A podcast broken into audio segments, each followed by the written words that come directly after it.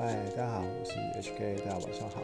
哦，今天突然想要讲一个比较不一样的东西哦，因为平常呢，我偶尔会请同事帮我买便当。那有时候买完便当之后呢，身上刚好没有这个零钱，那有时候就会想说去这个楼下 Seven Eleven 换一下零钱。可是不知道为什么，每次拿完饮料，然后要去柜台付账的时候，我就会把手机拿出来用 iPad 付钱。然后出了 seven 门口，才想到啊，我好像是要来换零钱的，所以我觉得这个行动支付，我好像已经不知不觉的入侵到我的生活里面。不知道大家有没有这种情况啊？像我平常是很讨厌拿零钱的，所以呢，用行动支付对我来说最方便的就是我不再需要拿很多很多的零钱，所以我身上的话只会有纸钞。可是这样就会影响到我要付便当钱的时候没有零钱可以给人家。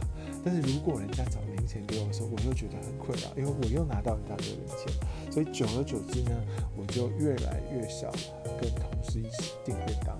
那因为这个行动支付真的是很方便，像是这个接口或是来 pay，它都很方便。那有的时候有时候会觉得发票好像也很浪费这个资源。所以呢，渐渐的也会开始用电子发票载具。不知道大家平常都习惯用什么样的方式在支付便利商店的费用啊？欢迎大家一起来讨论或分享，谢谢。